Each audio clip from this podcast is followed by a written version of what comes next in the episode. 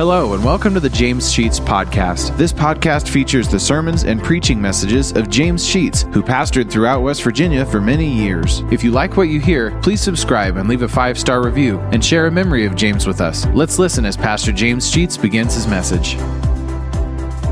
Jesus had just been baptized. He had gone to John, and John had taken him down into the Jordan River and baptized him. I always get amused at one of the paintings that depicts Jesus and John down in the river up to waist high in the water and a little bit of water is being poured on Jesus' head. I think that's amusing because there's nothing in the scripture that indicates anything except total immersion as far as baptism is concerned. That's beside the point, has nothing to do with the message. Immediately after the baptism of Jesus, the scripture tells us in that first verse in the fourth chapter that he went out into the wilderness where he spent 40 days and nights. And the purpose was to let Satan tempt him. Sometimes we have the idea that as soon as we have gone through the waters of baptism, that we drown Satan in the tub and we come out without him. I have news for you. Satan doesn't drown easily.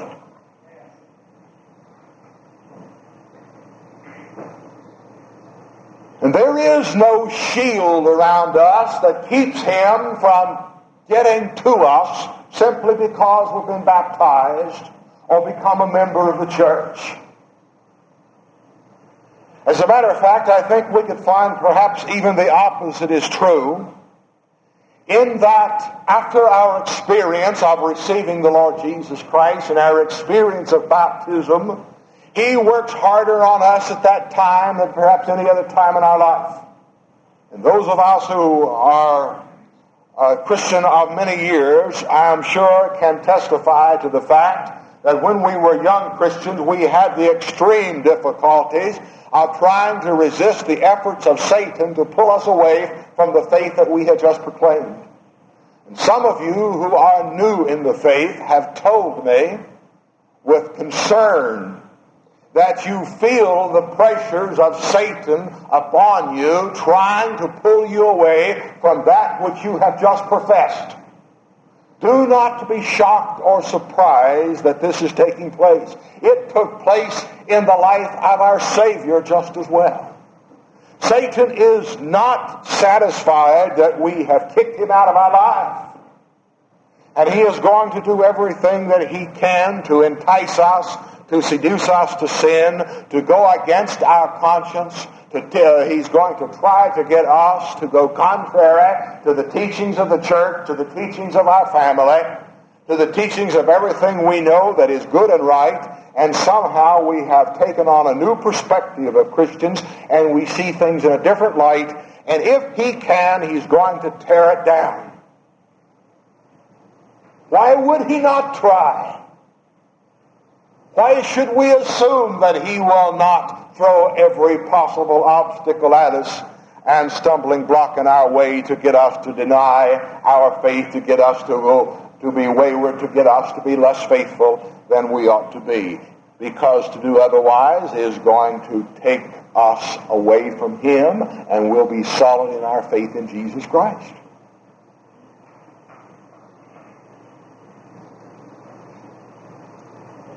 Yes, Satan is going to tempt us to do wrong. That's Satan. Remember, the scripture says in James 1.13 that God does not tempt anybody to sin. God will not try to get you to sin, but God will allow Satan to deal with you. Because he needs to know, God needs to know, you need to know that you have believed and trusted in Jesus Christ and that you will resist the efforts of Satan to control you. it is necessary that we stand up against those things that are wrong and say no. We are not teaching our kids to do this today. And why do we not teach our kids to do it is because we ourselves are not very good at saying no to Satan. And so the pressures of society tend to teach us to do whatever everybody else is doing when it's time that we stand up and say no. And Satan himself will respect our response and back off when he gets the point that we're going to say no. Now, the second side of this whole thing is God does test. God does test us. You remember back in Genesis chapter 22 that God told Abraham to take his only son, Isaac, and take him out to a mountain and there to offer him as a sacrifice. The purpose of that little episode was to test Abraham to see if he were faithful. God will expect you to do extraordinary things, contrary to what you seem to think is right contrary to what you think ought to be done, to find out if you will be obedient unto his command. He will do that. And I am afraid tragically that in your life and in mine oft times he discovers that we're not very faithful. That he asks us to perform and we start backing off and saying no to God we should be saying yes to God and no to Satan, and we have those things reversed. Now, the question that Jesus is dealing with is the very thing that you and I deal with. God allowed him to be taken out into the wilderness, and for 40 days and 40 nights, he searched his mind and heart to decide what he was going to do and not going to do. And at the end of that 40 day period, the devil comes along and God allows the devil to put him to the test. To tempt him with every possible thing that Satan could think about because there needed to be settled in the life of Christ this question, will he or will he not yield to the influence of Satan? If he yields to Satan, he cannot be the Savior, and it's going to have to end right here. God would have to look for another. His own son had to be put to the test to determine if he could say no to Satan. He said no, then he would be able to be the Savior. You remember back in the book of Job, we preached about that some time back, that Job was a wealthy man and everything was going fine for him. And then the scene goes to heaven and Satan is in heaven before God and God asks Satan, where have you been? He said, down on earth. And God bragged a little and said, have you observed my servant Job down there? How upright he is and honest and all those things. And Satan came back with a charge and said, but you've put a hedge around him so that I can't get to him. You take that hedge down and you see what happens. Blaspheme your name if you don't have a hedge around him. God said, All right, I take down the hedge. Let's see. Here is Jesus in the wilderness now without a hedge around him, without God's protection. And it's going to be a contest between Jesus himself and Satan, and God is not going to prevent Satan from doing whatever he wishes to influence him. The question in your life and mine, when the head seems to be down, Do we still stand faithful? Or do we have to have God protecting us at all times because we're too weak to say no to Satan? The testing came at the highest point of his experience when he had spent all of his time in the wilderness. And as I've already said to you who are young Christians, your testing will come early. You're going to be tempted quickly do that which is not right in the sight of the Lord. He went out alone. There are some things that have to be done alone. Listen, I can preach to you to my dying day, but there is one decision that has to simply be made between you and your God. First of all, it's whether you're going to receive the Lord Jesus Christ as your Savior. I can't make that decision. This church can't make the decision. It's a personal decision. The second thing is only the individual can decide if he's going to be faithful. Only the individual. It's up to you and you alone.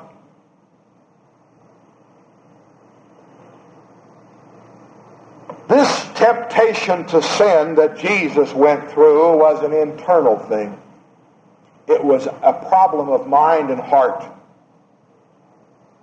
That's where it all is, folks. If you're going to sin before you commit the act, you will have made that sin in your heart. Then you will physically bring it into reality. Before you sin, your heart has been contaminated. Before you sin, your mind has been made up to do it. Before you deny the Lord Jesus Christ externally, you will have denied him internally. Sin is internal, also so is righteousness. It's a matter of the heart, a matter of the soul. Now, will he do his Father's will or will he not? Does he have the qualities that it takes to be a Savior? This is not the only time he was tempted. You remember on one occasion that Peter rebuked him when Jesus said that he was going to go to the cross and die. And Peter said, Be it far from you, Lord. No, no, that's never going to happen. Jesus uh, called him Satan and said, Get behind me, Satan. It was a tremendous temptation to yield to the encouragement of Peter and, let Peter stand forth with his sword and defend the Lord. Jesus could have said, All right, maybe I should not go to the cross. Peter, what do you think? And Peter has said, We'll fight for you. He proved it by cutting off the ear of the soldier on the night of the the, the trail. And Jesus had to say, That's not my way.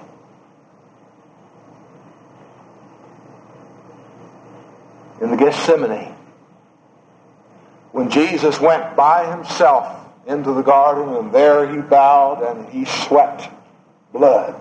He literally sweat blood in his agony in dealing with the burden that was upon him. It could have been very easy for him to do like you and I do and pray to God and say, Father, I've tried. Lord, you know how I've tried. I've tried to be faithful, but I just can't. I'm going to have to give up. I cannot do what you've asked me to do. I fail. But you know my weakness. After all, I'm only human. I just can't do it. But he didn't do that. He remained faithful to the will of his Father to the point of dying on the cross of Calvary because he loved you and me. Is it too much for him to ask that we remain faithful to him in our little things here upon earth?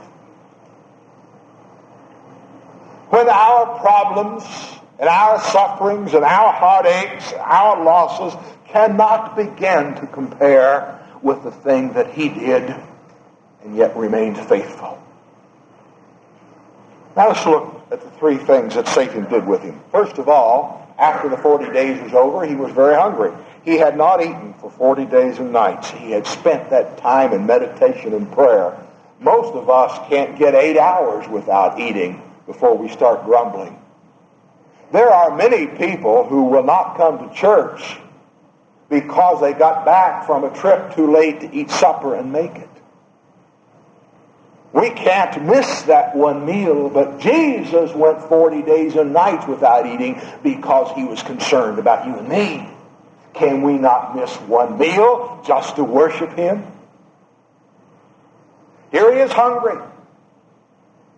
Satan says to him, Hey, you've got the power. See those rocks lying there? Turn them into bread and eat. Why not? Nobody's looking. Nobody will ever know that I used it for my own good. To satisfy my hunger. How many times do we look around and see, well, nobody's really looking. I'll satisfy myself what I want without regard to what the Lord wants.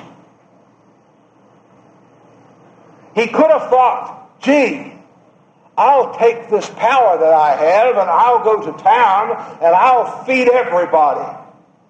And they'll flock to me and serve me and love me because I'm going to hand out food. I'll guarantee you that if any one person will stand on the streets of Danville or Madison or Charleston and announce that he will feed anybody who comes, load up their cars with groceries, and they can come back again and again without fail. He will always provide free of charge. There will be a line forever, 24 hours a day, because somebody is offering something. And what does the man get out of it?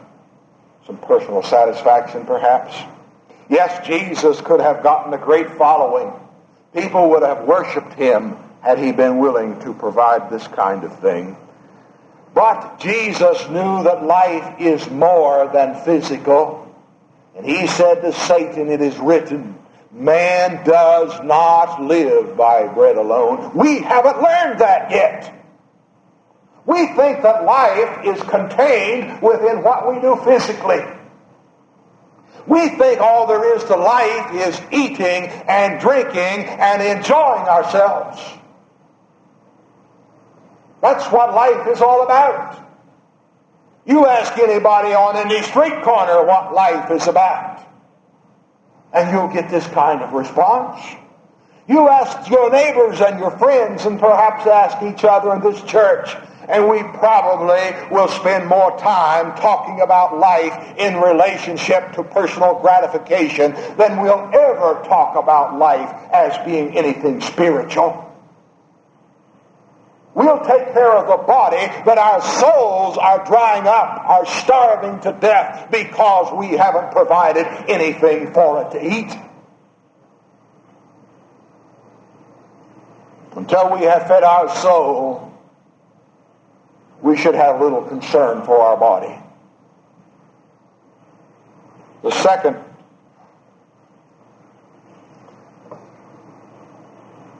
temptation that Satan gave to Jesus was he took him into town and they stood on top of the steeple in the temple, the highest point in town.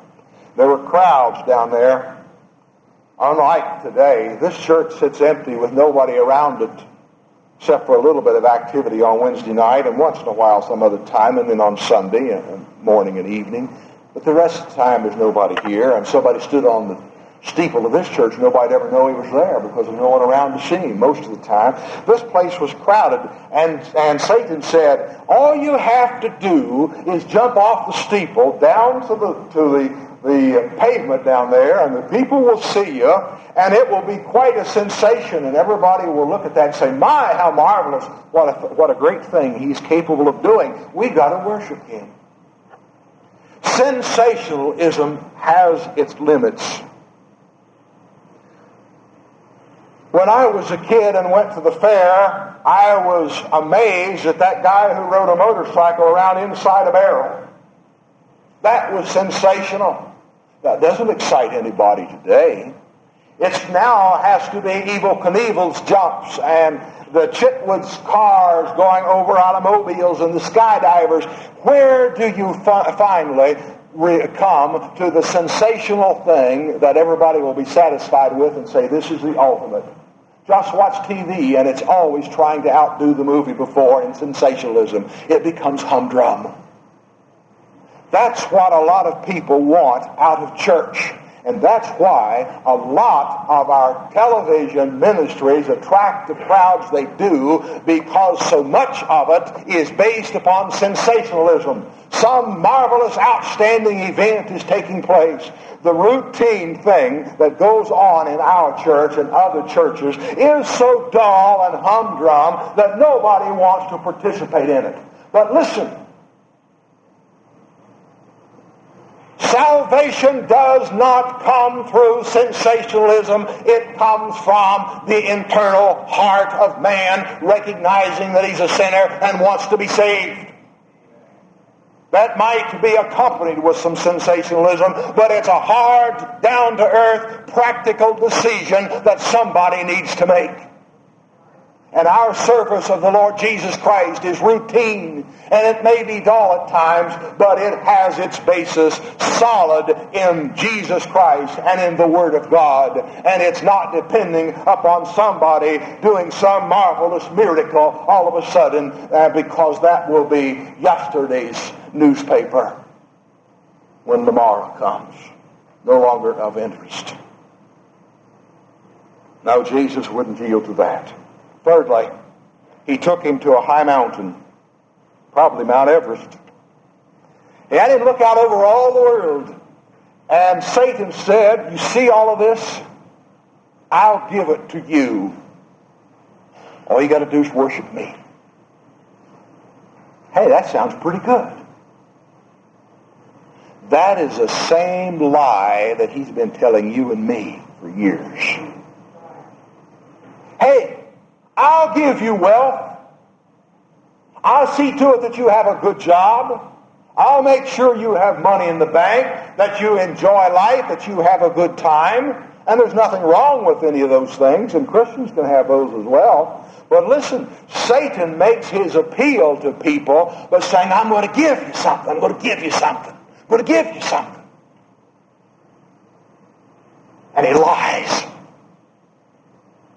He lied to Jesus because the world was not his to give. Man has been listening to that lie ever since Eve listened to it in the garden. When Satan said to Eve, Eat the apple, you're not going to die. And she did. Both eat the apple, and she did die. Because Satan lied. When you listen to the lies of Satan, he'll paint it up as a beautiful picture. But let's pay more attention to the basics. God's Word is the foundation of our life. I believe what is here. And there aren't too many things that he says to me, but what are based, well, no things, but what are based on fact. Nothing but what's based on fact.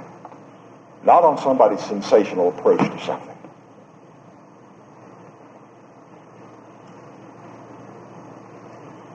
There's a basic question that we need to ask. And we need an answer for it. First of all, are you expecting to enjoy this life because you're going to listen to the lies of Satan?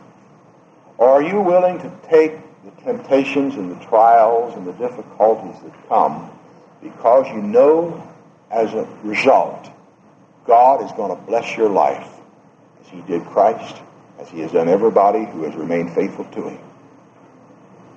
This is the way we ought to be as Christian people. But then to those of you who maybe are not Christian, Don't wait for some sensational event to take place that sets you off. Just remember the basic fact of the Scripture is that Jesus Christ died on the cross of Calvary for the sinner. If you are one, he died for you. Put your mind to work. Let it link up with your heart and just simply say yes to the Lord Jesus Christ. Now, if that brings into you, you into an emotional state, that's great. But remember, Jesus resisted the devil in all things. Satan's going to say, don't do it. Don't do it. You don't need to do that. But yes, you do. You need to receive the Lord Jesus Christ. Thank you for listening to today's message. If you like what you hear, hit the subscribe button. You'll receive automatic notifications and downloads when a new message is added to the podcast. Also, please leave a five star review and take the opportunity to share stories, memories, and appreciation for James Sheets and how God used him to impact your life. If you'd like to know why and how this podcast got started, check out our first episode. Lastly, if you want to donate to help offset the cost of operating this podcast, you'll find a link to our PayPal account in the podcast description and email us at james.com sheets.podcast at gmail.com. Thank you for listening, and remember to trust in God for today and for all of your tomorrows.